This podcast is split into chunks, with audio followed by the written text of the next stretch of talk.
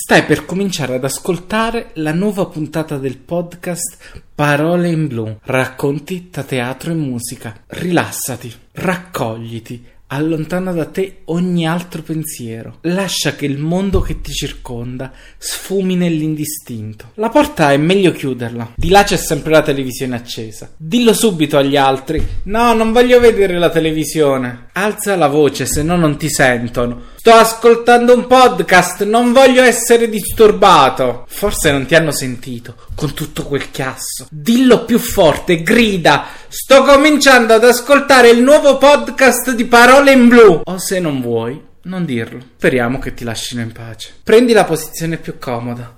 Seduto, sdraiato, raccomitolato, coricato coricato sulla schiena, su un fianco, sulla pancia, in poltrona, sul divano, sulla sedia a dondolo, sulla sedia a sdraio, sul puff, sull'amaca, se è un'amaca, sul letto, naturalmente, o dentro il letto. Puoi anche metterti a testa in giù, in posizione yoga. Bene, cosa aspetti?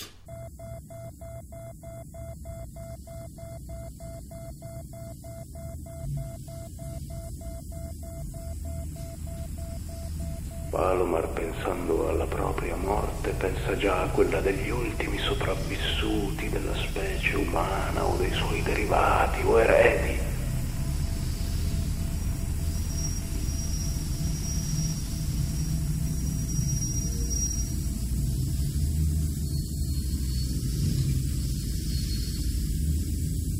Sul globo terrestre devastato e deserto sbarcano gli esploratori di un altro pianeta, decifrano le tracce registrate nei geroglifici delle piramidi e nelle schede perforate dei calcolatori elettronici. La memoria del genere umano rinasce dalle sue ceneri e si le zone abitate dell'universo. E così di rinvio in rinvio si arriva al momento in cui sarà il tempo a logorarsi e ad estinguersi in un cielo vuoto.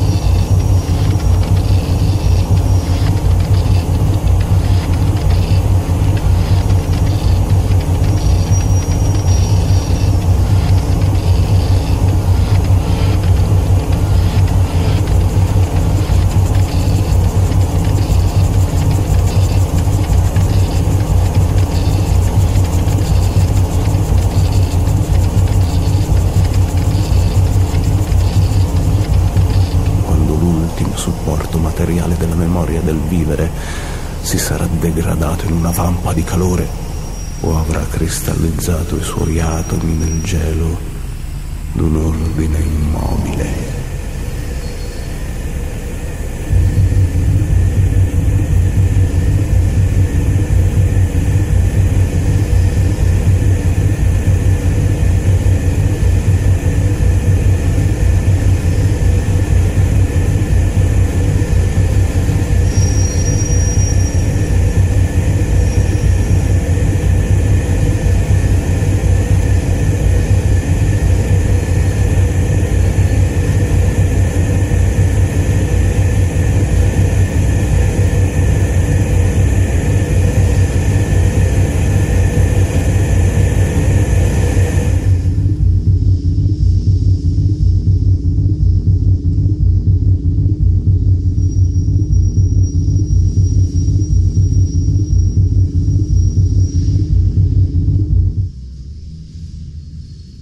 Qualcuno forse avrà già intuito il personaggio al centro di questa puntata di Parole in Blu, ma quello che ancora non potete sapere è che in realtà i personaggi chiave di questo episodio sono ben due. Due scrittori, due esponenti della letteratura italiana del Novecento, ma mi permetto di dire di tutti i secoli, che hanno segnato pagine fondamentali della nostra cultura. Ma andiamo con ordine. Il primo, quello che appunto qualcuno potrebbe aver intuito già dall'incipit di questa puntata, è proprio lui, Italo Calvino.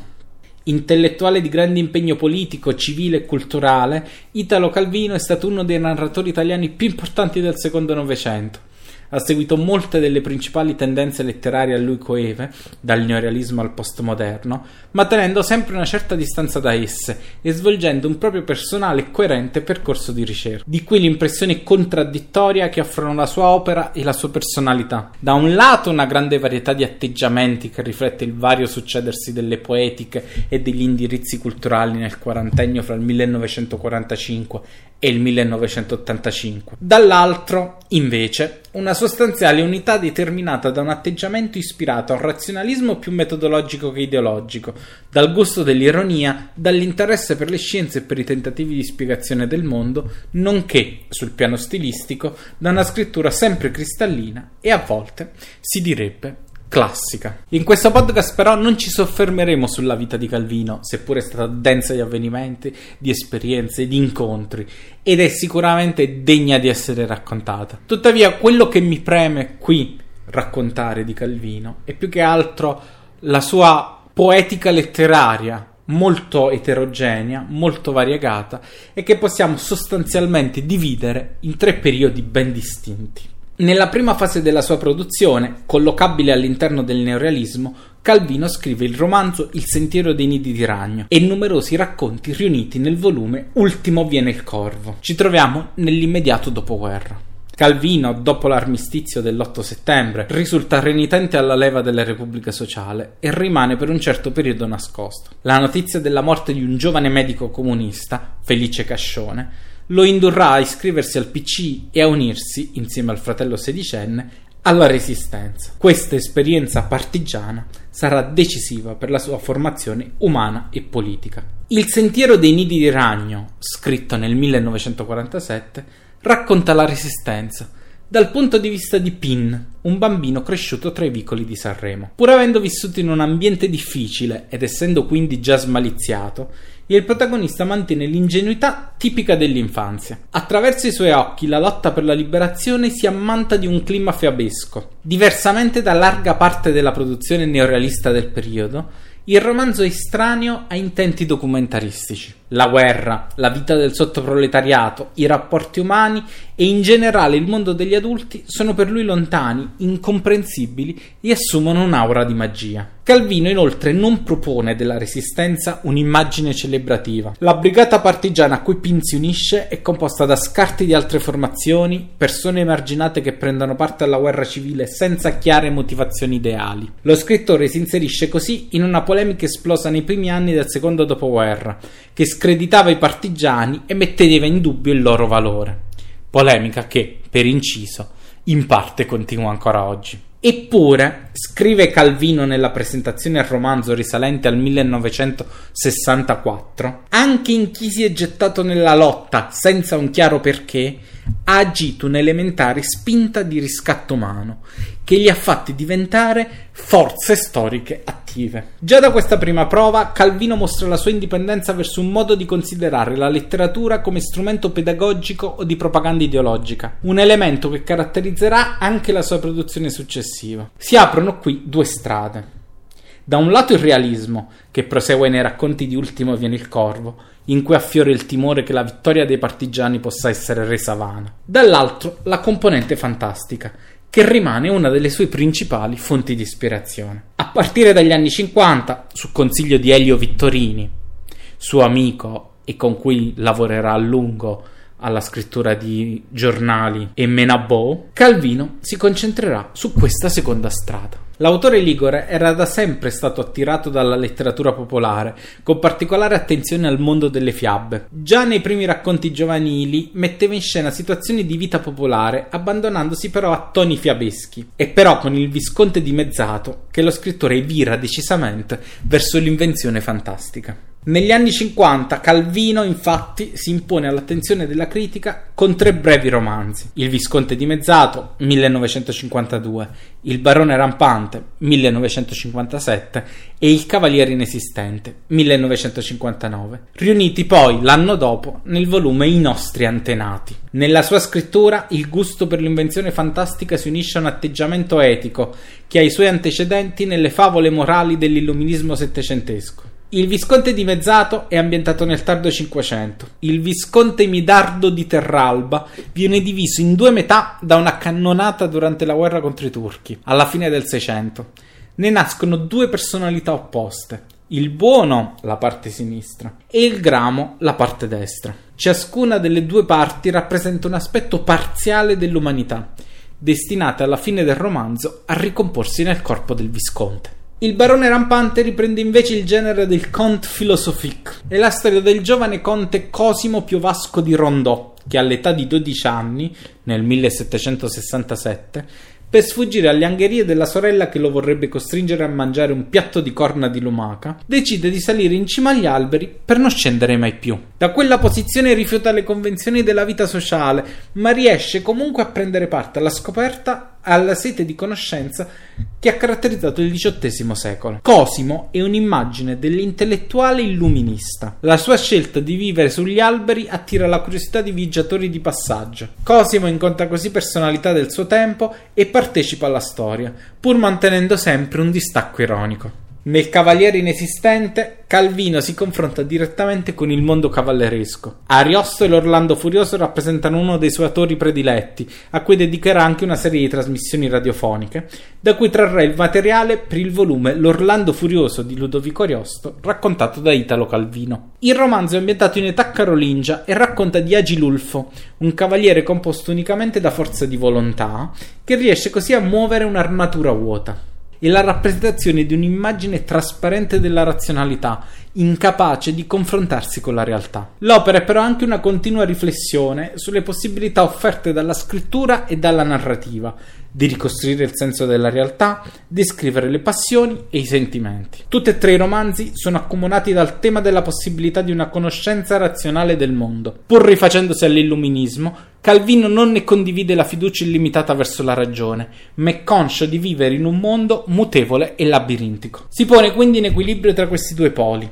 Da un lato la fiducia nelle capacità dell'uomo di creare una società migliore, dall'altro il pessimismo di chi è consapevole dei propri limiti. Sempre a questa fase appartengono anche i racconti di Marco Valdo, ovvero le stagioni in città, in due serie, più aderenti a strutture fiabesche la prima, mentre la seconda tratta temi urbani con toni che a volte sfiorano l'assurdo. Marco Valdo è un manovale che vive in città assieme alla sua numerosa famiglia. Si confronta quindi con la società industriale, tentando di sopravvivere alla realtà urbana. Calvino affronta così, con il tono del comico, un problema di grande attualità per il periodo, ovvero l'affermazione dell'industria nella società italiana del secondo dopoguerra. Lo sprovveduto e ingenuo Marco Valdo guarda questo mondo con distacco, mettendo in atto una critica acuta dei meccanismi del sistema industriale. Calvino però non abbandona completamente il filone realista. Escono la speculazione edilizia, in cui parla del boom edilizio, e La nuvola di smog, in cui affronta l'affermazione del sistema industriale e il suo impatto sull'ambiente. Nel 1963 esce anche La giornata di uno scrutatore, in cui Calvino narra le vicende dell'intellettuale comunista Amerigo Ormea, che, scrutatore all'Istituto Cottolengo di Torino, entra in contatto con l'irrazionale ed entra in crisi. La realtà con cui si confronta sfugge ai suoi schemi interpretativi. Confrontandosi con casi di umanità degradata, si interroga se la società, organizzata in modo diverso, potrà mai risolvere questo tipo di problema. Accanto a questo dilemma, Amerigo mette in dubbio anche la sua stessa nozione di uomo inteso come essere razionale e consapevole di sé. Alla fine, il protagonista si accorge che la società umana non è solo quella dell'uomo attivo, ma anche quel mondo che raccoglie tutta la miseria della natura. È possibile vedere anche qui l'atteggiamento non dogmatico tipico di Calvino, che lo porta a confrontarsi con la realtà in tutta la sua problematicità, fuggendo a un facile ottimismo. Negli stessi anni Calvino conduce uno studio sulla tradizione fiabesca italiana. Frutto di questo lavoro è la raccolta delle fiabe italiane, pubblicata da Einaudi nel 1956. Il volume riunisce circa 200 fiabe provenienti dalle diverse tradizioni locali presenti sulla penisola italiana. I testi sono però trascritti in un italiano semplice che limita gli aspetti dialettali troppo marcati e consente la lettura a un pubblico medio, composto anche da bambini. Le fiabe italiane hanno una grande importanza dal punto di vista documentario e anticipano l'attenzione alla fiaba che caratterizzerà gli studi di narratologia negli anni successivi. Un giorno nel mondo Finita fu l'ultima guerra. Il cupo cannone si tacque e più non sparò. E privo del tristo suo cibo dall'arida terra, un branco di neri avvoltoi si levò. Dove vola l'avvoltoio, avvoltoio vola via, vola via dalla terra mia, che è la terra dell'amore. L'avvoltoio andò dal fiume ed il fiume disse no, avvoltoio vola via, avvoltoio vola via, nella limpida corrente ora scendo un carpetrote, non più i corpi dei soldati che la fanno insanguinar. Dove vola l'avvoltoio, avvoltoio vola via, vola via dalla terra mia, che è la terra dell'amore. L'avvoltoio andò i tedeschi e i tedeschi dissero avvoltoio vola via, avvoltoio vola via, non vogliamo mangiar più fango, odio e piombo nelle guerre, pane e case in terra altrui, non vogliamo più rubar. Dove vola l'avvoltoio, avvoltoio vola via, vola via dalla terra mia, che è la terra dell'amore. L'avvoltoio andò la madre e la madre disse no, avvoltoio vola via, avvoltoio vola via, i miei figli li do solo a una bella fidanzata che li porti nel suo letto, non li mando più ammazzar. Dove vola l'avvoltoio, avvoltoio vola via, vola via dalla terra mia, che è la terra dell'amore. Avvoltoio andò l'uranio e l'uranio disse no, avvoltoio vola via, avvoltoio vola via, la mia forza nucleare farà andare sulla luna, non deflagrerà infuocata distruggendo le città. Dove vola l'avvoltoio, avvoltoio vola via, vola via dalla terra mia, che è la terra dell'amore. Ma chi delle guerre quel giorno aveva il rimpianto? In un luogo deserto complotto si radunò e vide nel cielo arrivare girando quel branco e scendere scendere finché qualcuno gridò dove vola l'avvoltoio, avvoltoio vola via, vola via dalla testa mia. Ma il rapace li sbranò. Negli anni 60, con il trasferimento a Parigi, Calvino aderisce a un nuovo modo di fare letteratura, intesa ora come artificio e come gioco combinatorio. Per lo scrittore è necessario rendere visibili ai lettori la struttura stessa della narrazione, per accrescere il loro grado di consapevolezza. In questa nuova fase produttiva, Calvino si avvicina a un tipo di scrittura che potrebbe essere definita combinatoria perché il meccanismo stesso che permette di scrivere assume un ruolo centrale all'interno della produzione. Calvino infatti è convinto che ormai l'universo linguistico abbia soppiantato la realtà e concepisce il romanzo come un meccanismo che gioca artificialmente con le possibili combinazioni delle parole. Anche se questo aspetto può essere considerato il più vicino alla neoavanguardia, egli se ne distanzia per uno stile ed un linguaggio estremamente comprensibili. Questa nuova concezione di Calvino risente di numerosi influssi, lo strutturalismo e la semiologia, le lezioni parigine di Roland Barthes sull'arts combinatoria e la frequentazione del gruppo di Raymond Queneau, la scrittura labirintica di Jorge Luis Borges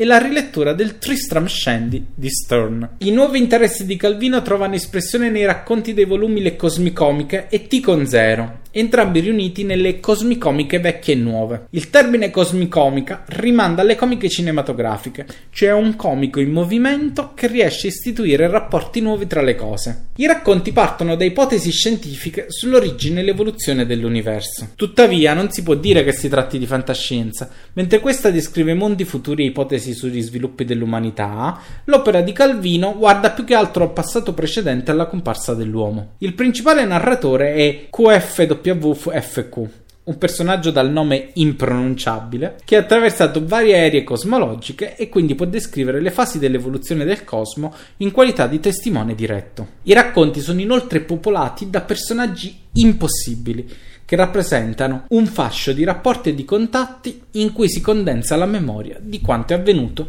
nell'abisso del tempo. Parole di Giulio Ferroni, grande storico della letteratura italiana. Già nel 1967, nella conferenza intitolata Cibernetica e fantasmi, Calvino affronta la riflessione su un'idea di letteratura come pura combinazione formale, ma il primo prodotto di questa nuova concezione della letteratura è il Castello dei Destini Incrociati, al quale in seguito verrà aggiunto la Taverna dei Destini Incrociati, in cui il percorso narrativo è affidato alla combinazione delle carte di un mazzo di tarocchi. Un gruppo di viandanti si incontra in un castello.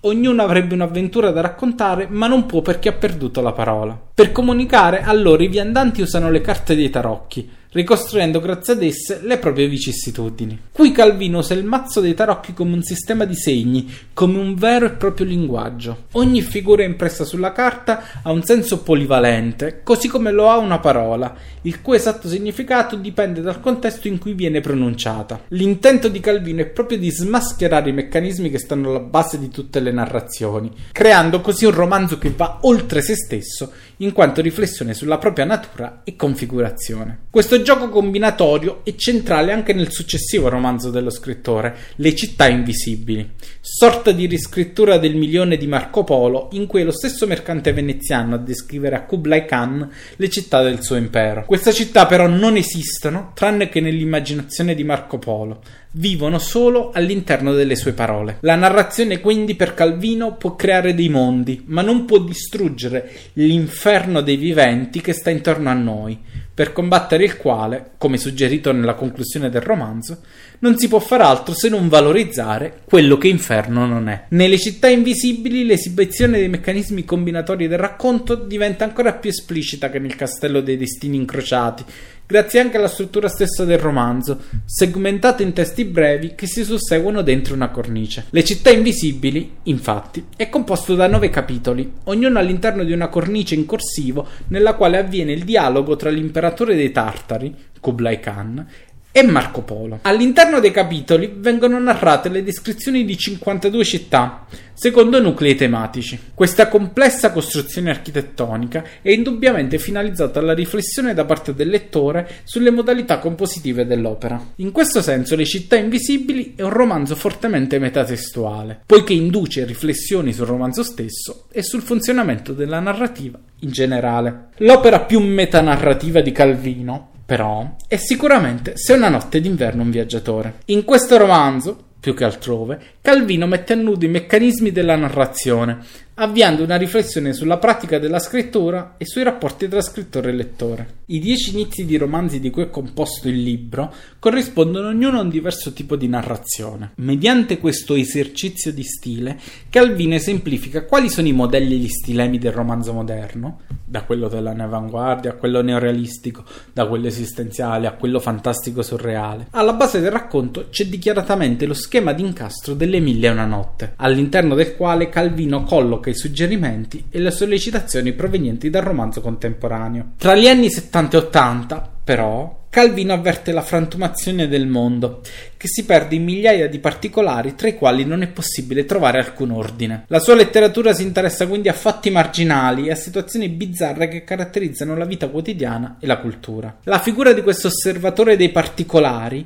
prende corpo nel personaggio del signor Palomar, protagonista di vari scritti comparsi a partire dal 1975 su Repubblica e sul Corriere della Sera e riuniti nel volume Palomar, che sarà l'ultimo romanzo scritto da Calvino prima di morire. Palomar, i cui pensieri sono raccontati in terza persona dal narratore, osserva il mondo con distacco, interrogandosi sui limiti della propria posizione. È quindi una rappresentazione ironica dell'intellettuale. Può conoscere la realtà solo situandosi ai suoi margini. Palomar sa che c'è una frattura tra i programmi e le forme concrete della vita. Per questo si rivolge ai caratteri minimi delle cose. Tanta carne al fuoco, quella messa su da Italo Calvino all'interno della sua carriera letteraria e della sua vita.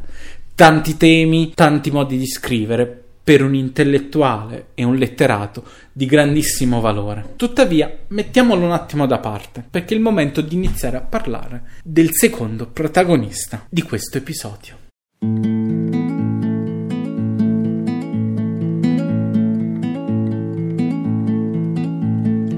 Passa Giovanna la figlia del sindaco. Passa Giovanna la figlia del sindaco. E tutti noi diventiamo seri. All'improvviso noi ci facciamo seri.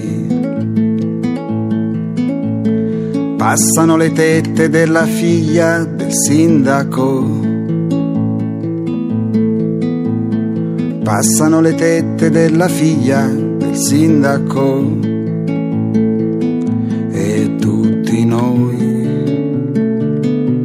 diventiamo pieni. All'improvviso noi ci facciamo pieni ma soprattutto ci facciamo conti alla mano. Siamo quello che odiate, siamo padri e figli senza denti e senza mete. Siamo quello che possiamo.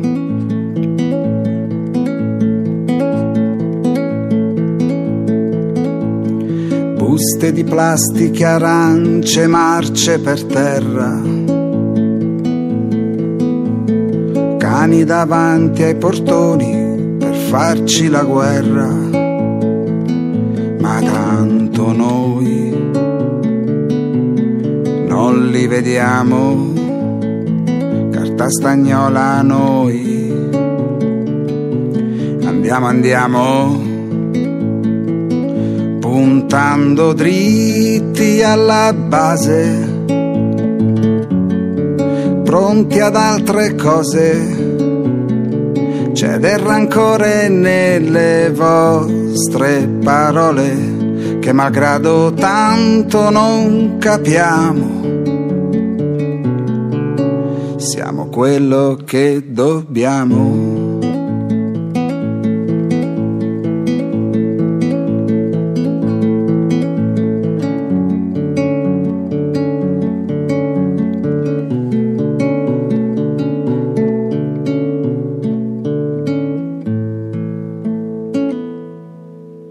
Canzone di Gianluca Montebuglio, che farà parte di un album di prossima pubblicazione, è parte di uno spettacolo dedicato alla seconda figura in oggetto in questa puntata, ovvero Pier Vittorio Tondelli. Nato il 14 settembre 1955 a Correggio, un paese della provincia di Reggio Emilia, è morto nello stesso luogo il 16 dicembre 1991, dove è sepolto nel cimitero di Canola, una frazione del suddetto comune. A causare la sua morte fu un acronimo AIDS, AIDS, che 25 anni fa faceva ancora paura e vergogna. La sua famiglia, cattolica, fece un comunicato per negare la notizia e anche Tondelli, prima di morire, scelse di non dire la sua malattia. Pier Vittorio Tondelli morì di polmonite bilaterale. Come Michel Foucault era morto di setticemia del sistema nervoso e James Baldwin di tumore alla pelle. Il suo primo romanzo Altri libertini,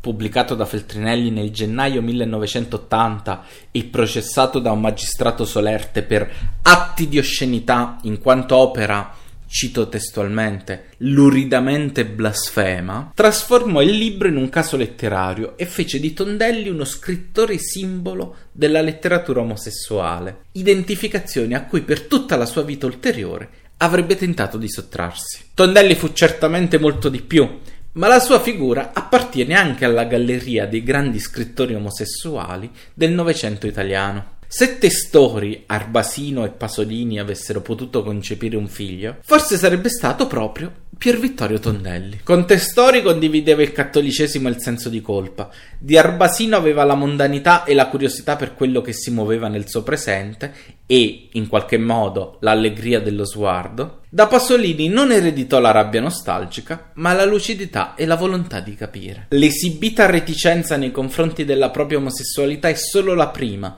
e la più storicamente collocabile, delle ambivalenze di Tondelli. Era un intellettuale, ma scriveva di feste.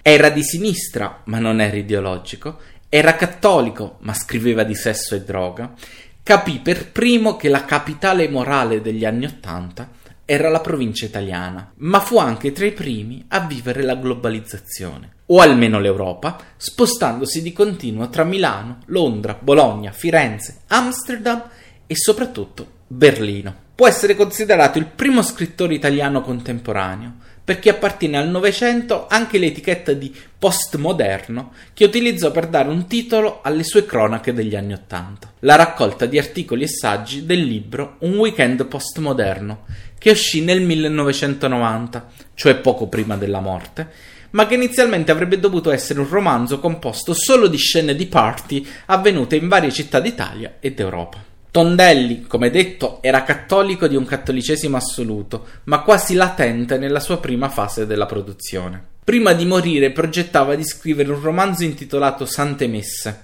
e nel suo ultimo, Camere separate 1989, scrive Ho sempre cercato tutto nella vita, la verità e l'assoluto.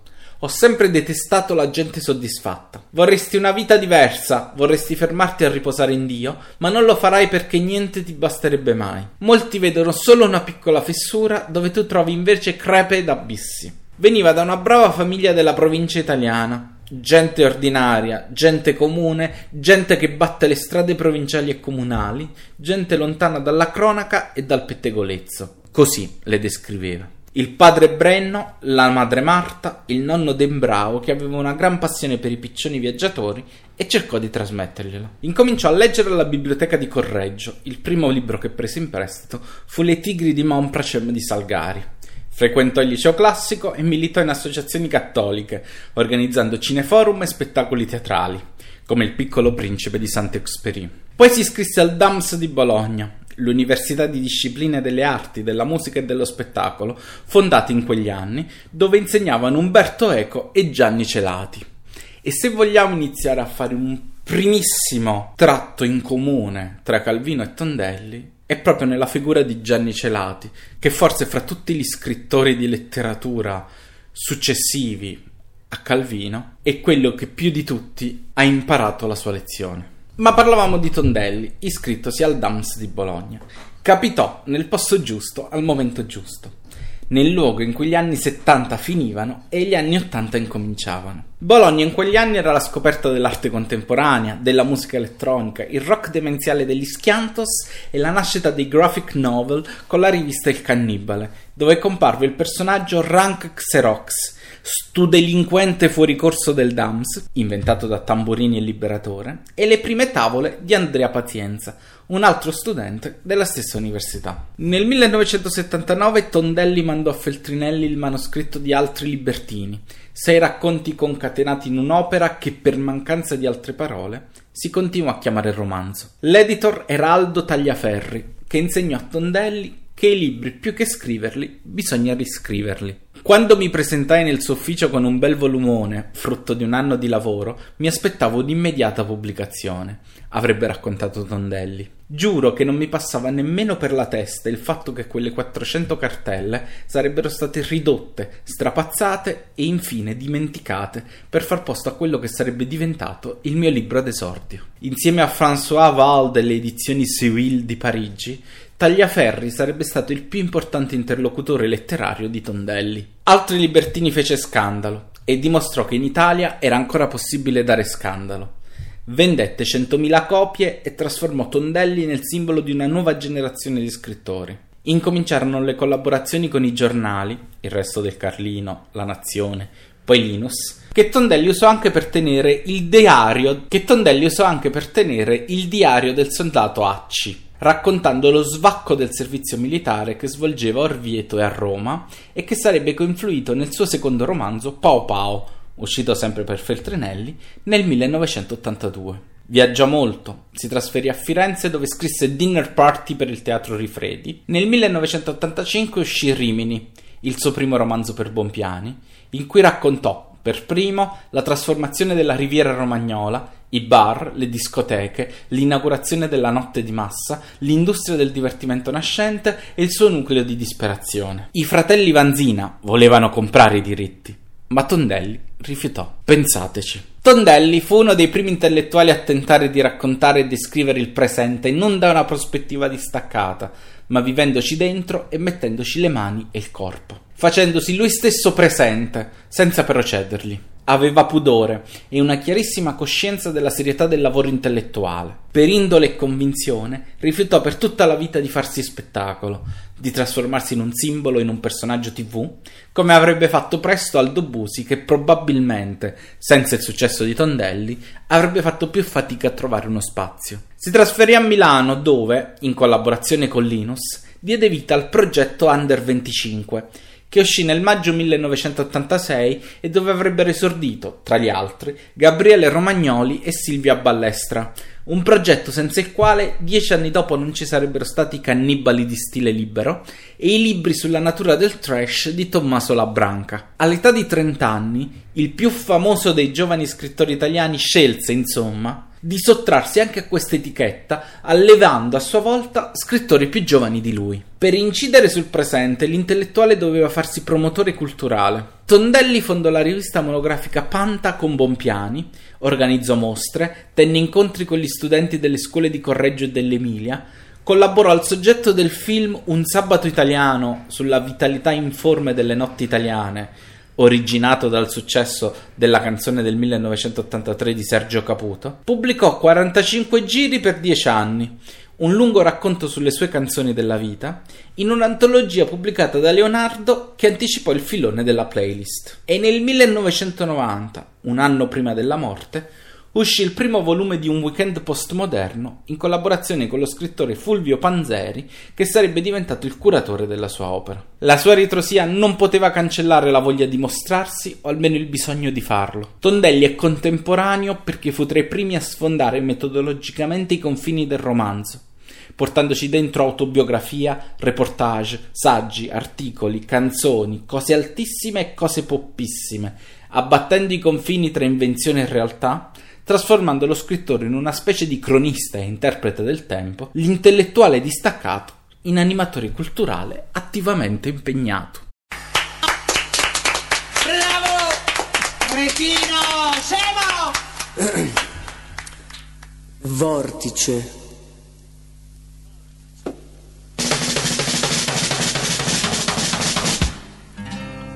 Se c'è la luna in cielo, io ti penso sotto il melo. A te vola il mio pensiero,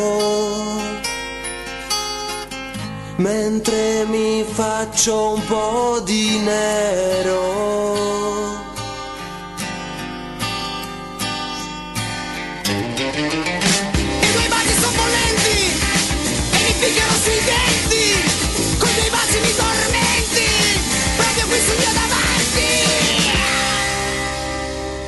Io ti amo per favore, scrivimi.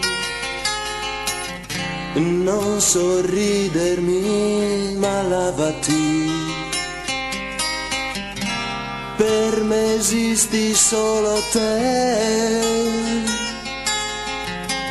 L'altra sera sul bidet io pensavo a te.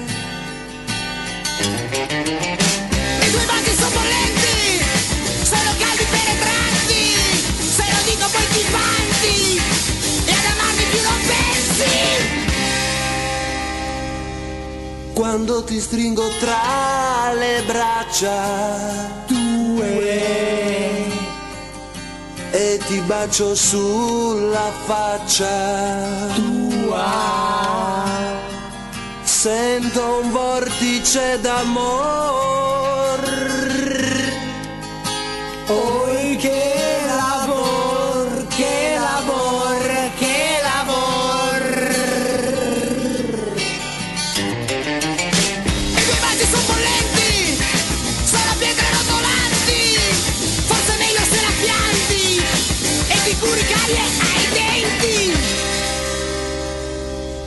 come sono disperato la mia donna m'ha lasciato. Son caduto nel fossato e mi sono anche bagnato. Che disperazione voglio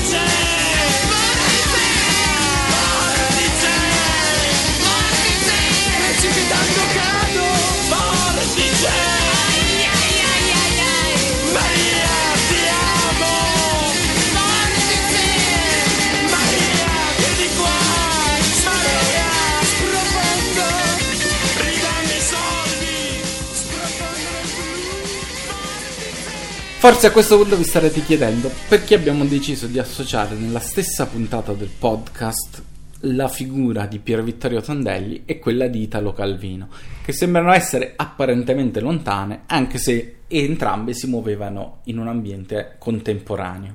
La risposta è nello spettacolo che andrà in scena venerdì sera a Piazzetta Grotta a Cetara alle ore 21, nell'ambito della manifestazione Teatri in Blu, di cui questo podcast è sua emanazione digitale, organizzata da R Teatro sotto la direzione artistica di Vincenzo Albano, in collaborazione con l'assessorato alla cultura e al turismo del comune di Cetara e per questa edizione della regione Campania che l'ha supportata attraverso Scabec SPA. Lo spettacolo che andrà in scena venerdì sera si intitola Libertini Invisibili, crasi tra altri libertini di Pier Vittorio Tondelli e le città invisibili di Calvino, e un sottotitolo Tondelli vs Calvino, ed è di e con Bebo Guidetti e Lodo Wenzi, rispettivamente beatmaker e voce dello stato sociale. Lo spettacolo gioca proprio su questo incontro-scontro tra il mondo sfacciato di altri libertini e le raffinate fantasie combinatorie delle città invisibili. Un reading che suona come la musica dello stato sociale,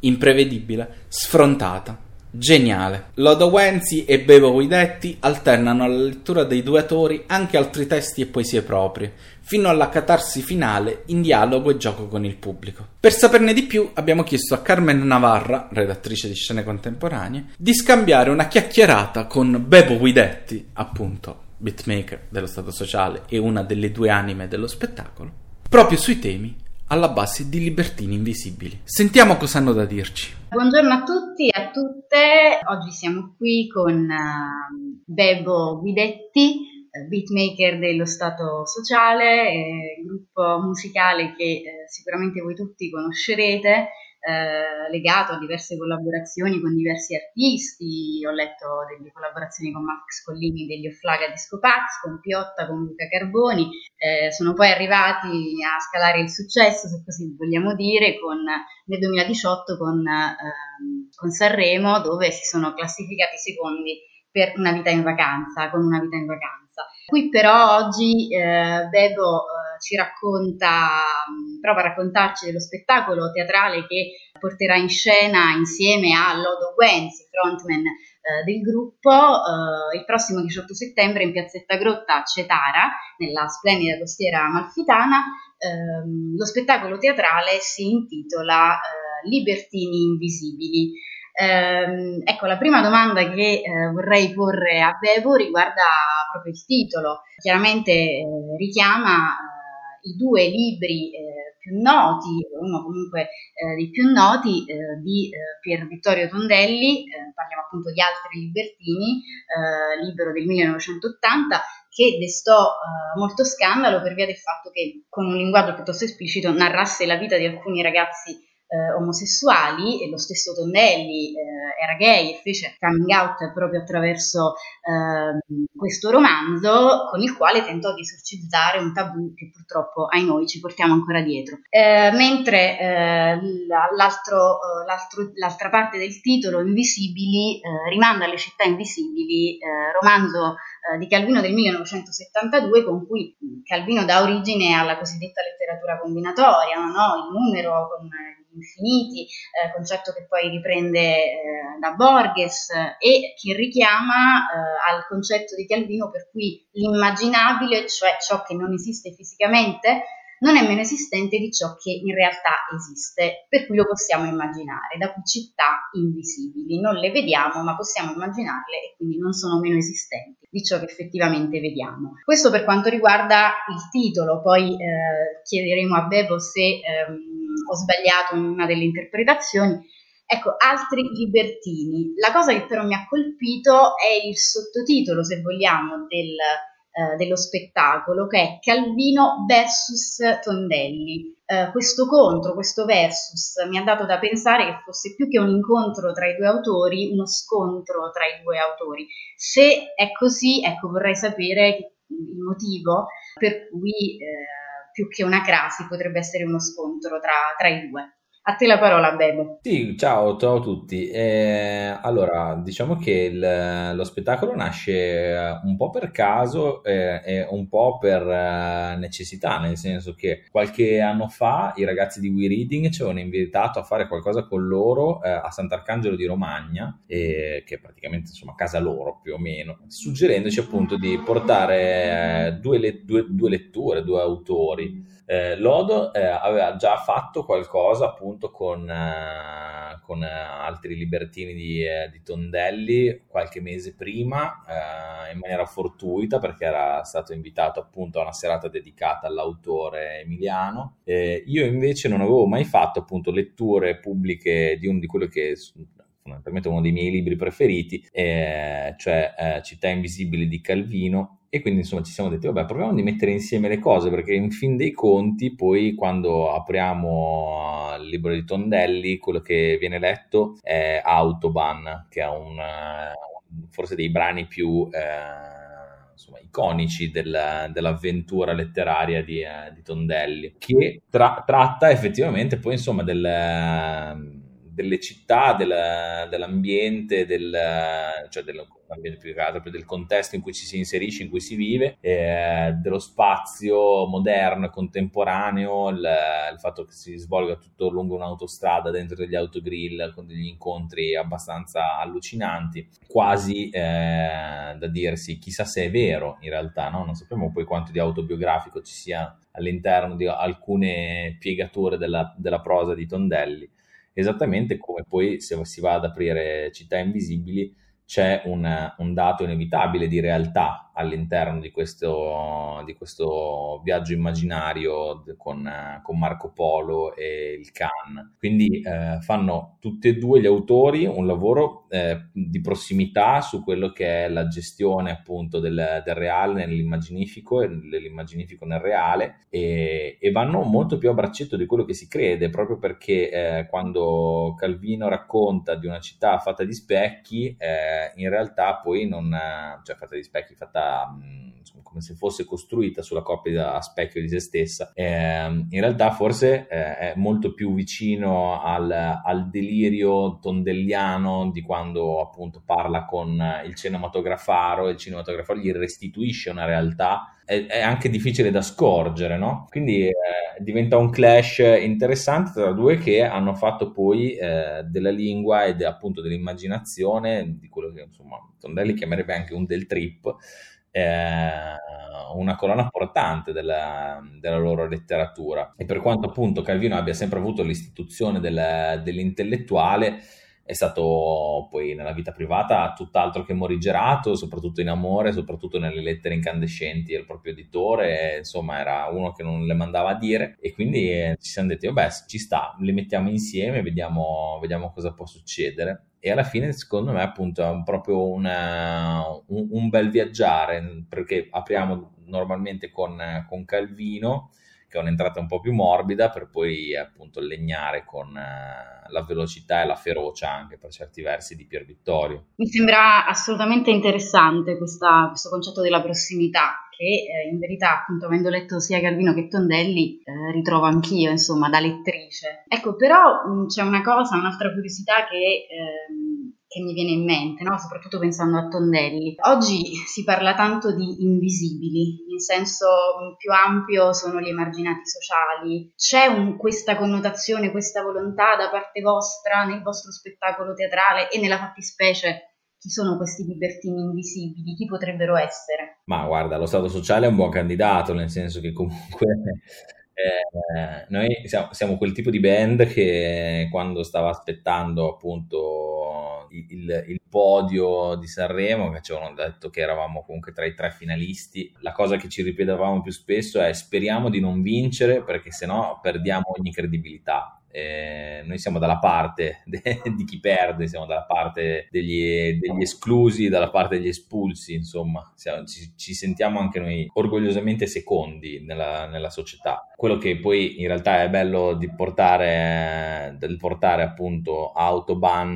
ma in generale l'opera di Tondelli e per molti versi anche Calvino, che comunque eh, come dire, viene citato, ma poi chissà quanto viene letto, è che appunto raccontano molto spesso eh, di marginalità e di emarginati, di genti strani, cioè il Visconte dimezzato tutto sommato non è vincente, non è una persona, cioè un personaggio di quelli che ti ritroveresti nei fumetti dei supereroi americani, eh, vecchio stampo, no? Non è Batman, insomma. Quindi eh, in un certo qual modo li, li sentiamo da sempre, da sempre vicini e forse anche proprio perché hanno cercato di abbattere appunto l'idea del primo della classe come, come quello da, da, inseguire e molto spesso in realtà nel, nelle retrovie ci sono le storie migliori. Sì, infatti va, va, da sé che comunque rappresentare gli invisibili poi significa renderli meno invisibili, quindi più visibili a tutti, per cui eh, che ben venga essere secondi se questo significa comunque portare no, come dire, eh, in auge questa loro invisibilità che è chiaramente eh, il frutto di una società che li emargina, che li criminalizza. Sì, poi cioè, ti interrompo perché poi c'è da dire, nel senso che non è che ti basta portare un invisibile e hai raccontato l'invisibilità, no? Come diceva quello famoso e quello più bravo di me, ogni famiglia è infelice a modo suo, no? Quindi ogni invisibile è invisibile a modo suo e ogni invisibilità ha un dato eh, di peculiarità e di, eh, nell'essere notevole. purtroppo eh, ogni volta che la si, va, la si va a scoprire ed indagare. Faccio invece un attimo un salto, no? Eh, che poi forse non è un salto del tutto decontestualizzato da quello di cui stiamo parlando. Eh, pensando al periodo storico in cui ci troviamo, che non ha precedenti. Eh, mi chiedevo se e come il vostro lavoro sia cambiato e se sia cambiata, eh, come dire, l'interazione con il pubblico adesso che non c'è più un'idea fisica di spazio, che comunque questa idea fisica di spazio eh, sta tornando molto gradualmente tra di noi eh, a teatro, ma anche poi eh, in forma concertuale, se penso a voi appunto come, come musicisti, eh, al cinema. Ehm, quindi ecco, la fisicità eh, che sta avvenendo, che è venuta meno, eh, gioco forza che adesso sta riprendendo un po' eh, ad esistere in quanto spazio artistico, ehm, porta dei cambiamenti nei confronti del pubblico, nel vostro modo di rapportarvi al pubblico, nel vostro modo di lavorare? Eh, guarda, ti vorrei rispondere nella maniera più precisa e puntuale possibile, ma la verità è che tutto sommato io il pubblico l'ho visto poco in questi mesi, quindi eh, e mi sembra anche eh, presto per poter dire eh, se ci sono delle modifiche sostanziali in termini di relazione. Io mi auguro che sia una parentesi che deforma e modifica in qualche maniera appunto questo rapporto e per poi tornare, eh, grazie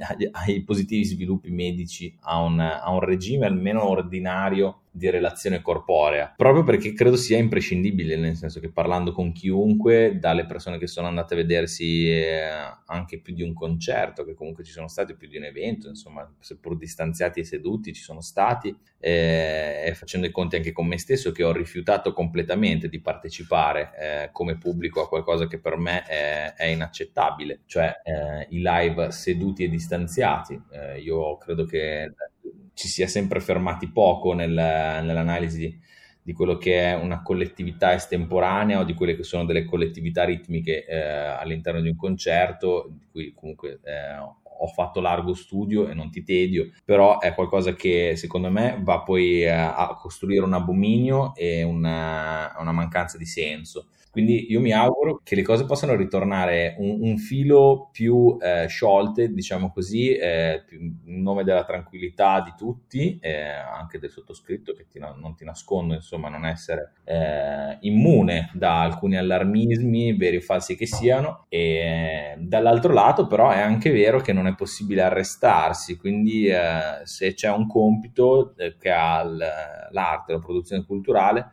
è quello di eh, comunque cercare di appunto spostare l'orizzonte e comprendere come il, il, contemporaneo si modifica sotto i tuoi piedi. E non ho visto grandi cose, ma l'Italia non è un paese che produce grandi cose da questo punto di vista, purtroppo, e, e forse anche, come ti dicevo, per fortuna, quindi eh, va bene così, staremo seduti a un metro e mezzo di distanza finché è necessario per eh, la sicurezza di tutti e continueremo a salire sui palchi con le persone sedute davanti, continueremo a non fare il rock and roll e il contatto fisico lo eviteremo finché sarà necessario. Detto questo, se volevo fare le installazioni site specific, cosa di cui mi occupo anche, facevo le installazioni site specific, se devo fare un, un concerto vorrei fare un concerto. Eh, condivido, condivido, quello che dici, sicuramente noi proveremo comunque ad alimentare no? la, la convivenza con il virus cercando comunque di portare avanti l'arte in tutte le sue forme, per quanto insomma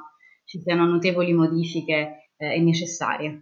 Eh, io ti ringrazio Bebo per, per questa chiacchierata, eh, ringrazio Scene Contemporanee per avermi dato questo spazio, Franco Cappuccio, vi ricordo l'appuntamento con eh, Bebo Guidetti e Lodo Guenzi, eh, beatmaker e frontman dello Stato Sociale, il prossimo 18 settembre a Cetara in Piazzetta Grotta con il loro spettacolo teatrale Libertini Invisibili. Passo la parola a Franco e vi saluto affettuosamente. Ciao! Grazie Carmen per questa interessantissima intervista a Bevo Guidetti e anche per questa puntata di Parole in Blu siamo giunti al termine. Io innanzitutto vi do appuntamento a questo venerdì in Piazzetta Grotta a Cetara, provincia di Salerno, ore 21 per Libertini Invisibili e con questo podcast per la settimana prossima, dove potrete ascoltare l'episodio finale per questa stagione. Da Franco Cappuccio, direttore responsabile di scene contemporanee, è tutto e vi do appuntamento a presto. Se non avete ascoltato prima non importava, se non ascolterete no, da adesso in no. avanti non importa, questo è il cuore della trasmissione, no. è il cuore della nostra missione di portare l'arte. È più il sedere della trasmissione. No, è il cuore, il cuore, il sedere, lo specchio dell'anima. Ma va, va la Svizzera. È la Svizzera.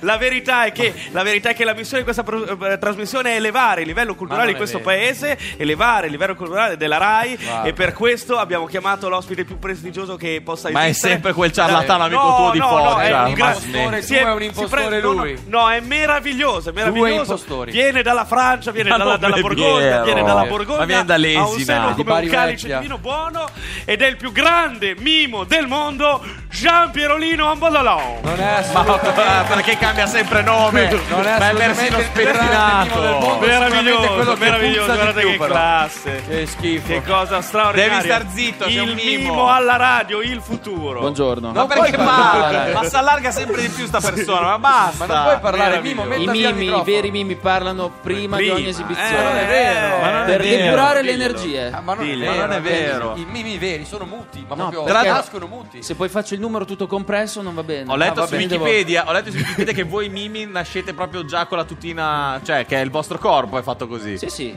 Scusi, bianchi con la tutina nera. Sì, infatti scivolate anche più velocemente. Non c'è tutta. Ah, sei fatto così proprio. Bene, fai ulteriormente schifo allora. Per chi si fosse messo in collegamento soltanto ora, per chi non lo sapesse, per chi si fosse perso una gioia della vita, quello che succede è questo: una grande frase nella letteratura italiana verrà retroproiettata alle nostre spalle. Noi tre non la vedremo, il pubblico sì, e il mimo la mimerà per noi. Noi dovremo indovinarla. Questo è il momento della sperimentazione vera, questo è il momento dell'arte. La frase è comparsa, prego, maestro, un applauso. Alla radio non ah. può, funzionare. può funzionare. Il mimo alla radio è una cavolata. Aspetta, dai, adesso la indovino. Non allora. si può fare il mimo alla radio. Guarda dai, Giampierolino che si sta impegnando a, Allora, tira fuori dei pesi Cos'è? da una scatola sì, mentre sorge il sole e, salta, e salta il fosso per la lunga. un impostore. Fa un balletto sulle punte. Allora, Sì, aspetta, si, straordinario. si passa per terra. Oh, attenzione perché Allora, eh, c'è dell'atletismo comunque. È la leggenda del sollevatore di pesi quando sorge il sole che balla. Guarda, se Che volete la indovino io, una grande vaccata, eh? No, Sì, no, sì, no, potrebbe no, essere no, parlare così vaccata. dell'arte. No, no, no. Parlare- Ma perché non parla? puoi parlare. Poi non sei francese, scusa, non vieni da Parigi. Allora, di Bari sorge Vecchia, il sole. di Bari Vecchia. Da Borgogna. Sorge il sole mentre uno salta i fossi per la Eh. lunga. Sì. Non funziona. Ti dice aspetta Guarda, che vado guarda via che leggiadria. È che diabolic. È diabolic che fa il tappeto per terra. È la terza puntata che fa sta roba. Credo che sia, credo che sia un numero speciale di Diabolic Sì. sceneggiato da Recchioni.